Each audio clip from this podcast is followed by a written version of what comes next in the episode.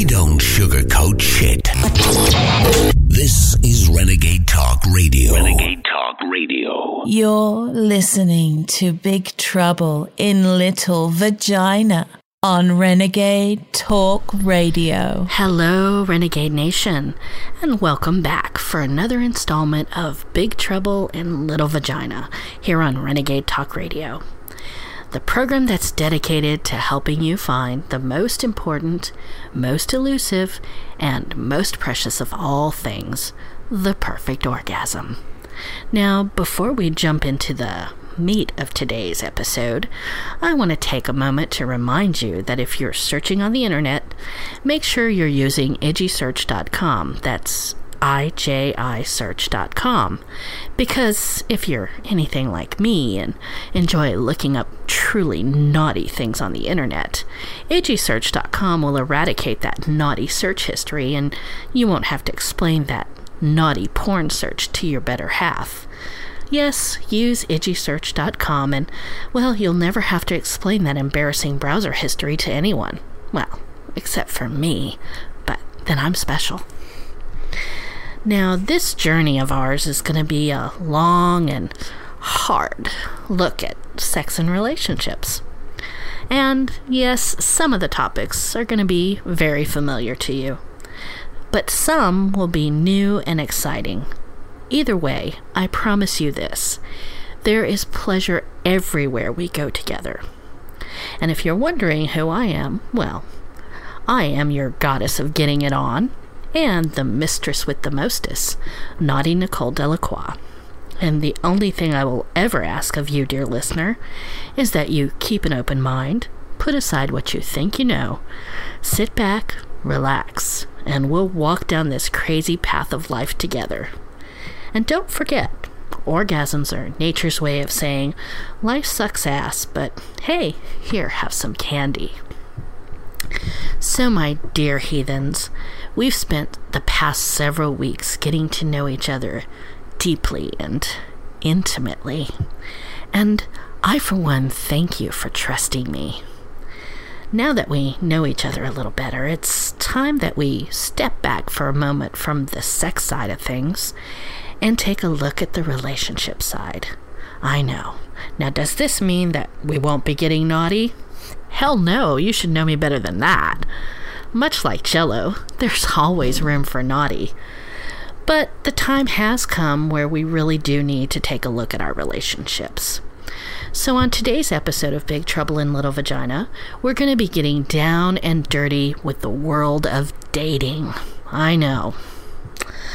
So, whether you're already in a committed partnership, or you might still be looking for that one person that makes your toes curl, there's really so much for us to cover with this topic.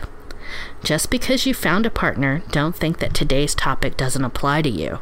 I promise, even if you're in a long term relationship, taking the time to bring your partner back to the day that you first met and started dating is going to add a wonderful adventure to your relationship. So, we have a wonderful topic today, so let's jump right on in. Ah, dating. It seems like somehow the universe has played this same joke on all of us. And between you and me, it's not a very funny joke. That's right.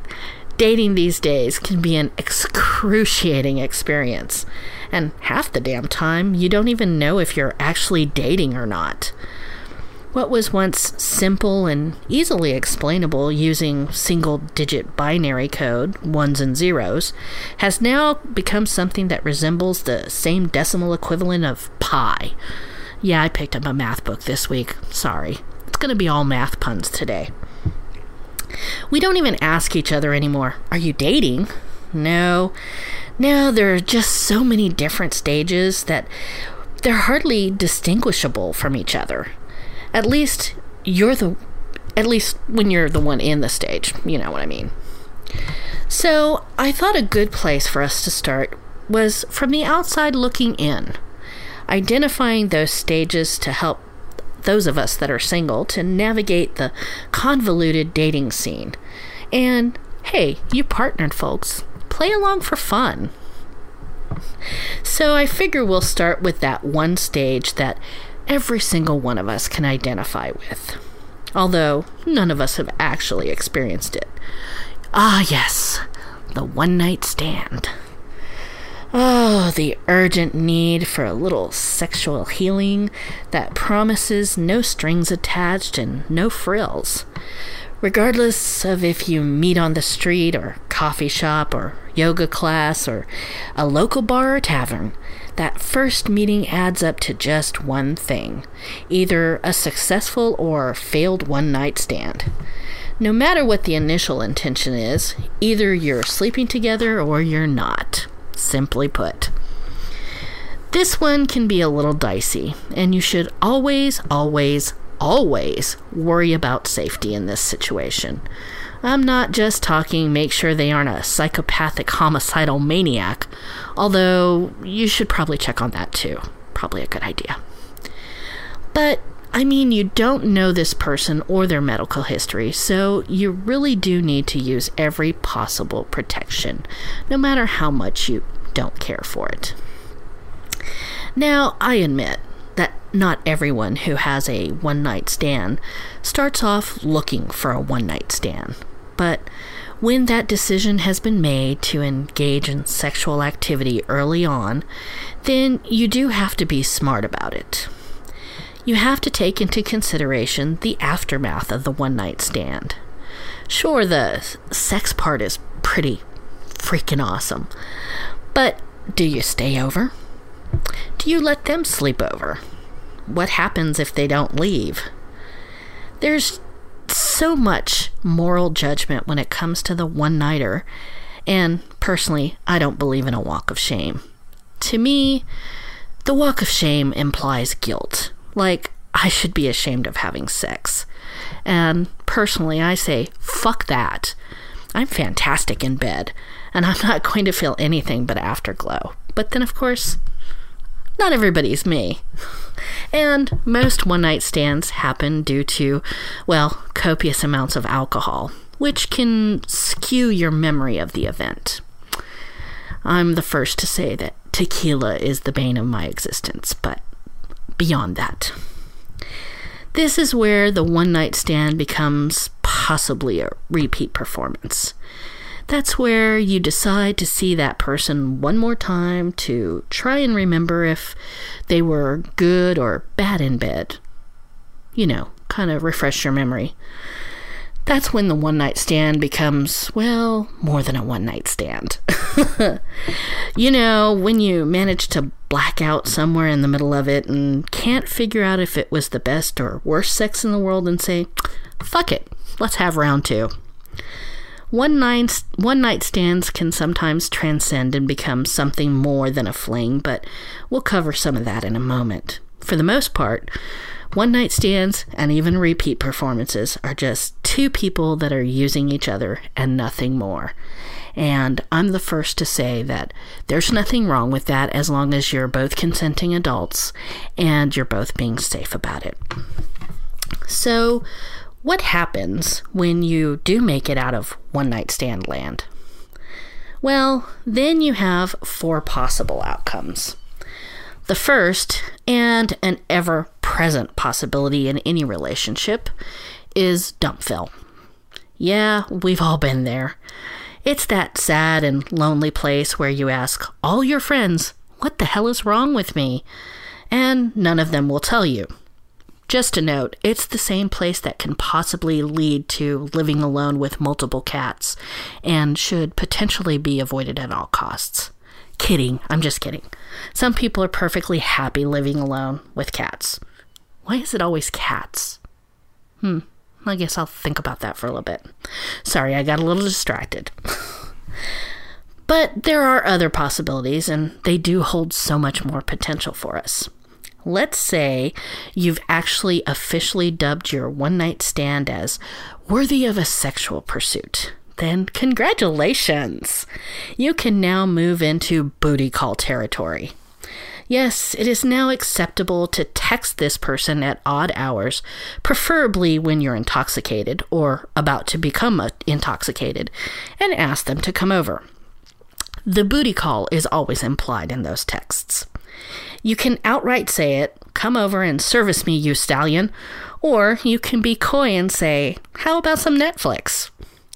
Either way, the subtext of that text is sex. You know, say that five times fast. Now, the booty call can be awkward without alcohol being involved, so it is recommended, highly, that until you establish an agreement about what the relationship is going to be, that you continue copious use of alcohol as a precursor to the booty call sex. I know. Do your own math on that one. I'm going to let that one fly. Another possibility is the friends with benefits. Oh, the friend with benefits. This is a very delicate stage and should not be entered into lightly. This is a stage where you actually matter to the person more than a slab of meat would. You've actually put in the time and effort, and now it's time to get to actually know that person you're, you've been having sex with all this time. Sometimes not so much. Talking is very important in this stage, but you do have to be careful that you keep the romance out of the situation. Make sure it doesn't rear its ugly head, especially if all you're looking for is a friend with benefit. You're friends, not lovers. So keep the lovey dovey romance shit to yourself, and whatever you do, do not make eye contact during sex. In fact, when you're done with sex, end it with a really nice handshake or maybe even a high five. And you don't get to be jealous when your friend has other friends. Just letting you know. The last possibility is the date. Now, some of you may not be sure how this happens, but for some reason, you're going out on your first official date. Now, this isn't dating, as in we're seeing other people and we've been committed to being monogamous. This is we're spending some quality time together and we're getting to know each other. I know, it can be very confusing, but really, what isn't? The first couple of dates are going to be crucial as they're going to be the foundation for what for how you decide you want to re- redefine the relationship. Either moving forward or severing any romantic ties and seeing if the two of you will be too busy to see each other. It's a very tricky stage and and it can lead to either moving forward to any other possible stages, or it could be the end of the round for you too. Now that you've got a few dates under your belt, we've come to another crossroads in the dating landscape. But before we explore these new opportunities, I think it's time we have a little visit to our sponsors. You're listening to Big Trouble in Little Vagina. I'm Naughty Nicole, and this is Renegade Talk Radio. Meet me back here, my little heathens, after this word from our sponsors. Thanks for asking, but I'd rather not send you nude pictures. I'm camera shy. I already said no. Under my clothes, I'm a robot. My webcam is broken. I'm worried they'll get passed around school. I have a rash. I have nudophobia. I have lizard skin. I'm a vampire, so I don't show up in pictures anyways. Your badgering has really killed the mood. When someone is pressuring you to do something you don't want to, how many ways can you say no before they get the message? Let us know at that'snotcool.com. Brought to you by the Ad Council. The talk that makes your body rock. Welcome back, my Renegade Nation heathens. If you're just joining, this is Big Trouble in Little Vagina, and today we're talking about navigating the dating scene. I hope you were using edgysearch.com to check out all the new dating apps and websites that are out there. Now, before the break, we were talking about how things are perceived in this day and age and what the stages of dating actually look like. When we left off, we had a couple of dates under our belt and we had just come to a crossroads. From the date crossroad, we have several different options, and I'm going to start with the path that, well, unfortunately leads nowhere. I know, it's always there, so we may as well skip down it together, that way it's not too scary. After a few dates, it turns out that maybe you're really not interested in each other. Hey, you enjoy sleeping with each other and maybe even enjoy each other's company, but you just don't see yourselves together for the long run. There are two forks in our road here. Let's say that the feeling is mutual. You both know that it's not going to last, but you've decided to enjoy it anyway and have fun while it lasts. Well, this is a fling. Flings are fun and, for the most part, they're harmless.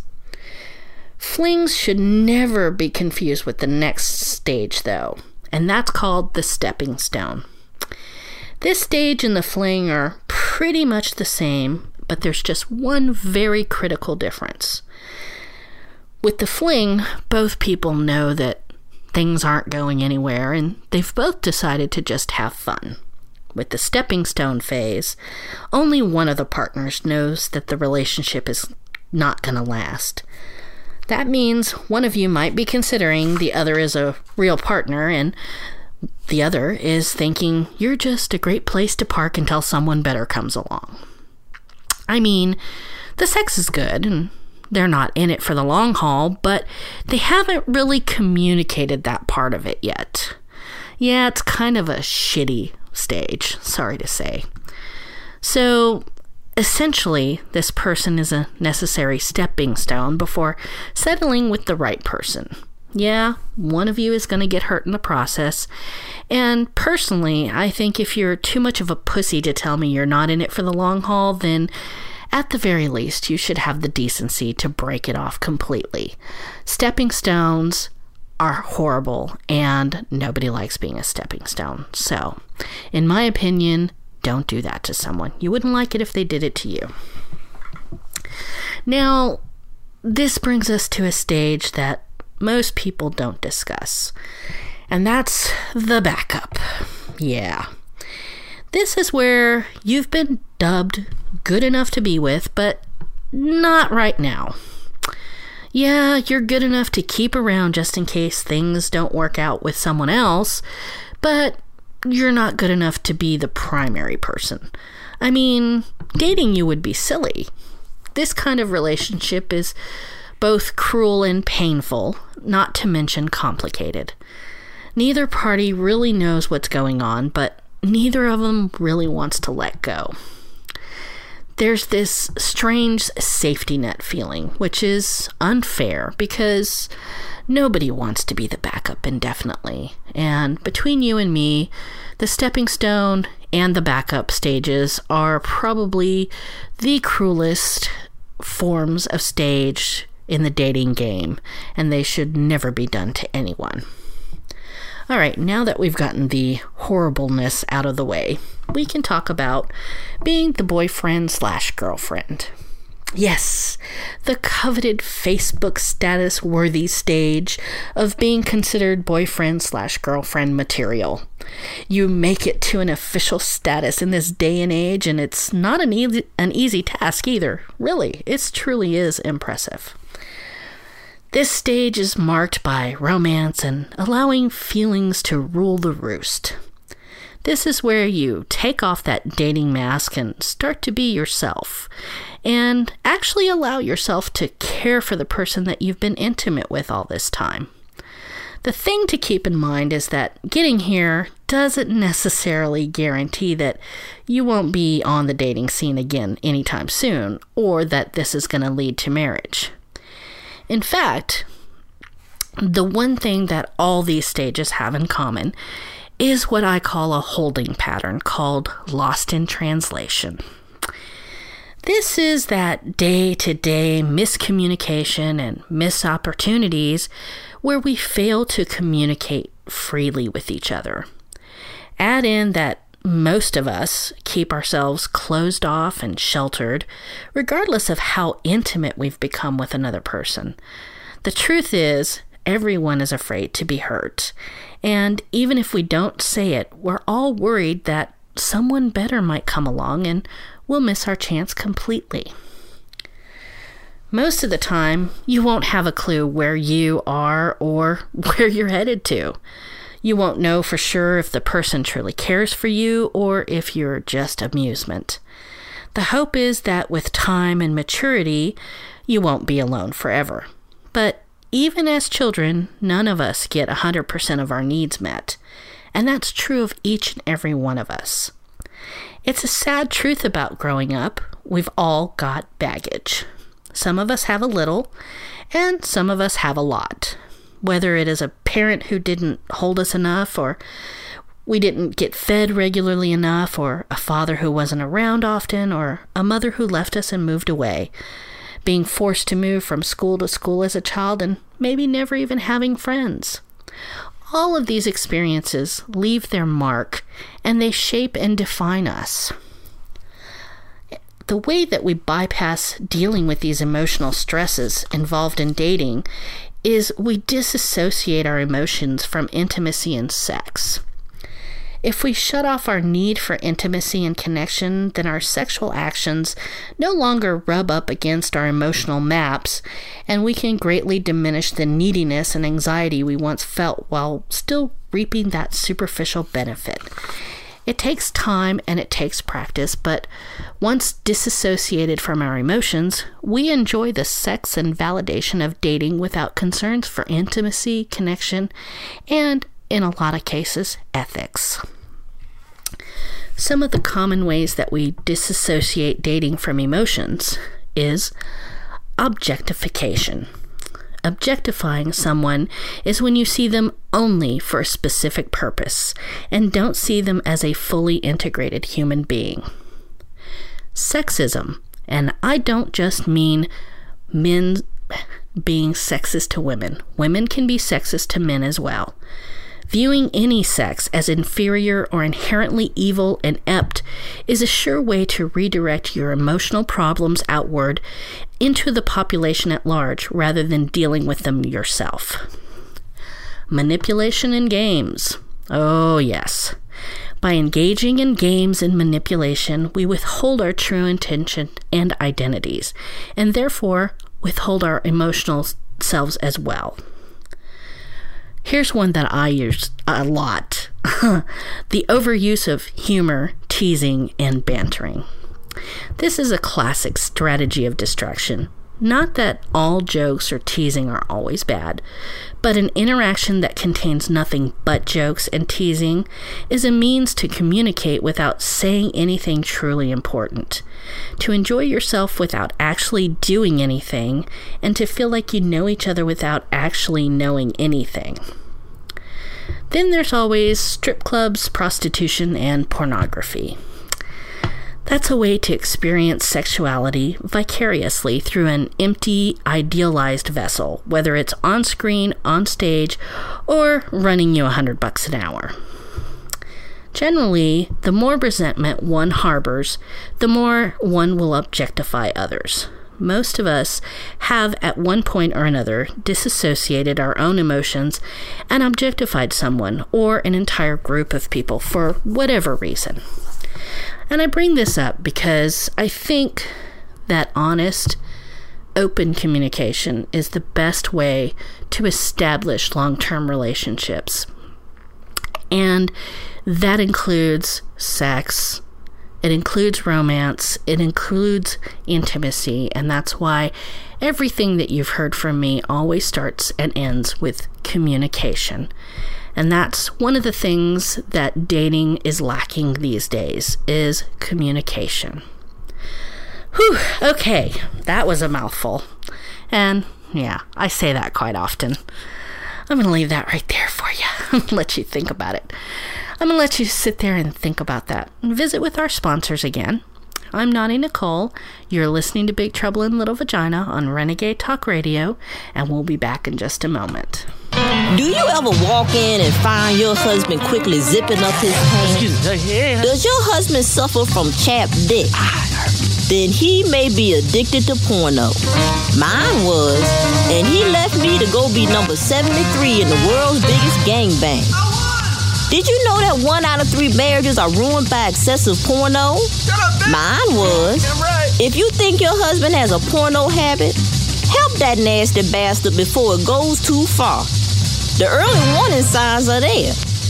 Ask him to do a self exam.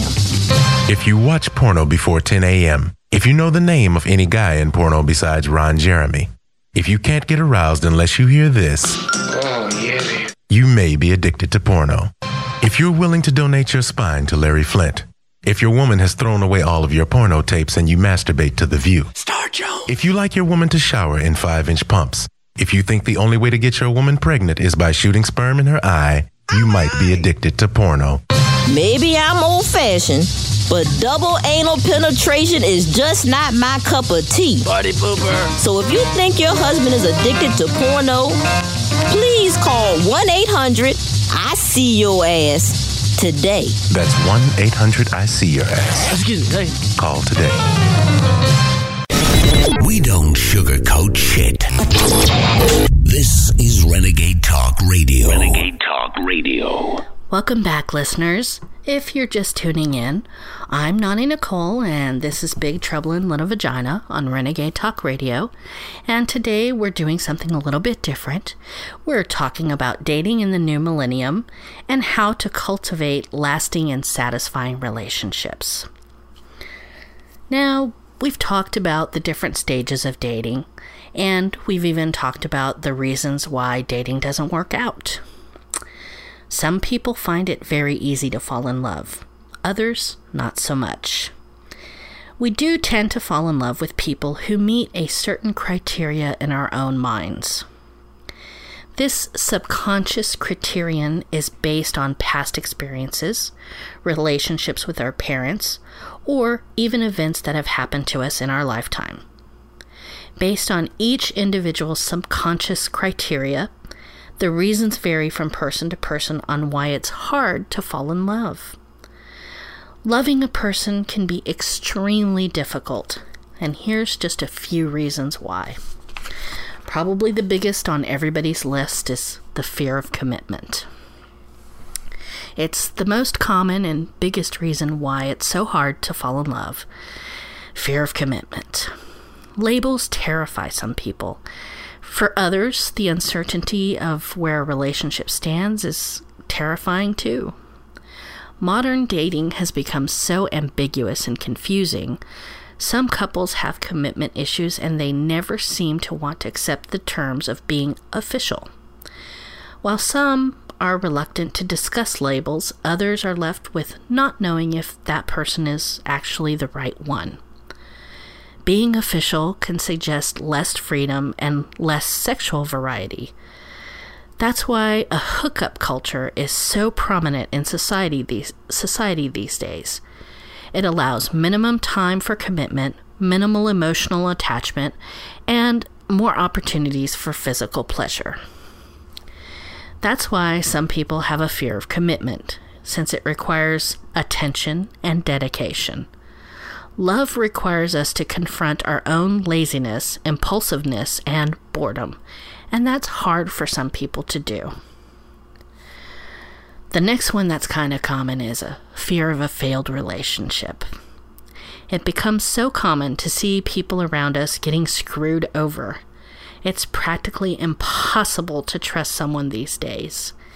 We've all heard the stories from our friends, families, colleagues, anyone you really know that relates to some sort of a cheating scandal. As a result, there are major trust issues.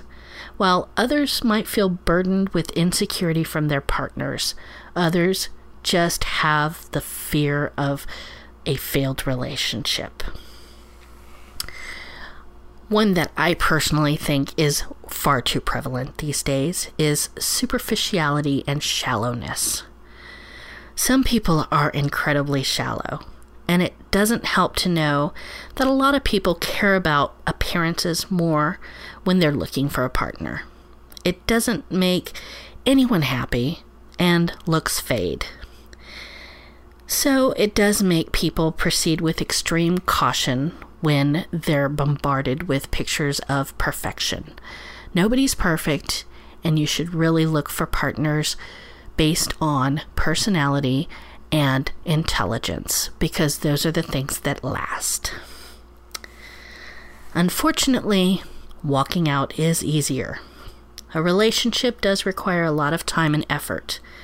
Some people just aren't willing to put in that effort and would just rather break it off. With this being said, for some people, it's easy to walk out because they know that they have other options. The process of recovery. After falling in love, you have to pick up the pieces from the heartbreak. We become guarded, and our feelings have been hurt in the past, so we build walls. We'd rather not leap into things because we know very well how helpless and awful heartbreak can feel. Giving another person the power to put you through that same pain is never easy. And this is one that I probably suffer from having high standards. As we grow older, we add more things to our list of what we look for. We understand what we want in personality qualities, physical attraction, values, interests, etc. This makes finding a partner tricky because each person has a certain score for his or herself to determine his or her own worth. When we meet somebody, we tend to point out the negative aspects we see, and we tend to focus on these. It's definitely good to maintain standards because you want to be with someone who matches you, your worth, and the goals that you have in your life. But you have to remember to set the standards attainable instead of setting them so high that nobody will ever be able to reach them. If you do, it's only going to result in a constant disappointment. Now, some people suffer from other priorities. It's hard falling in love due to societal factors. Adulthood tends to be delayed, and now there are more people going to college and grad school and even moving back in with their parents. Starting a relationship requires time, effort, and money. Well, some would rather focus on school, others would like to be financially stable before committing into a long term relationship. Completely understandable. Quite frankly, a lot of people feel that they can afford to wait and rather concentrate on getting their careers off the ground. This one is interesting the unknown definition of love. For some, love is a feeling of being in the moment, much more than just being loved. For others, love requires a lot of personal growth. Our culture has dismantled this definition of love through the exposure of Disney and Hollywood ideals. When someone doesn't meet that true love standard depicted in the movies, one can be weary of what it means to fall in love. Very few couples lock eyes and just know that they found the one. Seriously, how many times have you been in the park and somebody just bursts into song? I'm just saying. Keep in mind that love might not come as natural or as intensely as it does in the movies. I mean, after all, they're only two hours long, so really they gotta hurry things along. I'm just saying. Not wanting to hurt others. On the other end of the spectrum, some find it hard to fall in love because they've never felt a deep connection with anyone. Dating someone who has gotten really attached to you could make a breakup messy, which makes you want to stay clear of relationships altogether. It's hard not to hurt people, and it's even more difficult dealing with that guilt that comes when you do cause pain to other people. So, what does this all mean? Truthfully, dating is hard, and only people who truly know themselves are successful at it. So, my mission for you today is very simple. And it's something that Shakespeare knew was probably the most important thing know thyself. If you're single and still looking, then I suggest that you dig deep and think about the qualities that you truly want in a partner. And I'm talking about the things that last, not looks. Do you want someone who's kind and loyal? Do you need someone who analyzes every situation? Look at your friends. What qualities about them makes them people that you enjoy spending your time with? Then you need to look at yourself. Are you being completely honest with yourself and your partners? And I don't mean are you telling them every little detail about your life before them. I mean, are you being open and honest with what you are saying? Are you playing games? Then you need to look at the type of partner you tend to go for. Are you truly looking beneath the surface? Do your failed relationships show a pattern? Now, for those of you that already have partners, I have a mission for you as well. Did you really think you were going to get off that easy? Come on. you should have known better. I'm just saying. That's right. This is going to be easy for some of you, and for others, it's going to be a little bit hard. But I promise you this it's going to be rewarding. I want you to think back on your relationship. Pinpoint that moment that you knew your partner was the right person for you to be with. Was it the way they smile? Was it a simple comment that they made? What was it that pushed past the booty call into a happy, healthy relationship with this person? Then I want you to sit down with your partner and tell them exactly what it was that made you fall for them. Tell them. Remember when you held my hand when my cat was hit by the car? You stayed by my side and made me feel so safe. That was the moment I knew that you and I were going to be going somewhere. Do they already know? If so, tell them all the reasons that you get up in the morning just to see their face. Well, that's our time for today. I hope you enjoyed the ride today. Maybe you learned something new, and maybe you just liked the ride. And if you did, don't hesitate to let me know. You can find me at my website, www.nicole-delacroix.com, or on Twitter at, at Nicole Delacroix. If you're enjoying listening to me, then make sure you pick up a copy of my book, Sexual Confessional Confidential Admissions from Social Media, which is available on Amazon.com and other major booksellers. Oh, and it's currently on sale in the Kindle store to celebrate Renegade Nation going live on Google Play. That's right. All right. I want to thank you for joining me for Big Trouble in Little Vagina here on Renegade Talk Radio. And don't forget to join me next week. Until next time, remember never ever let anyone treat you like a yellow starburst. My God, you are a pink starburst, and you are fabulous. See you next time, my little heathens.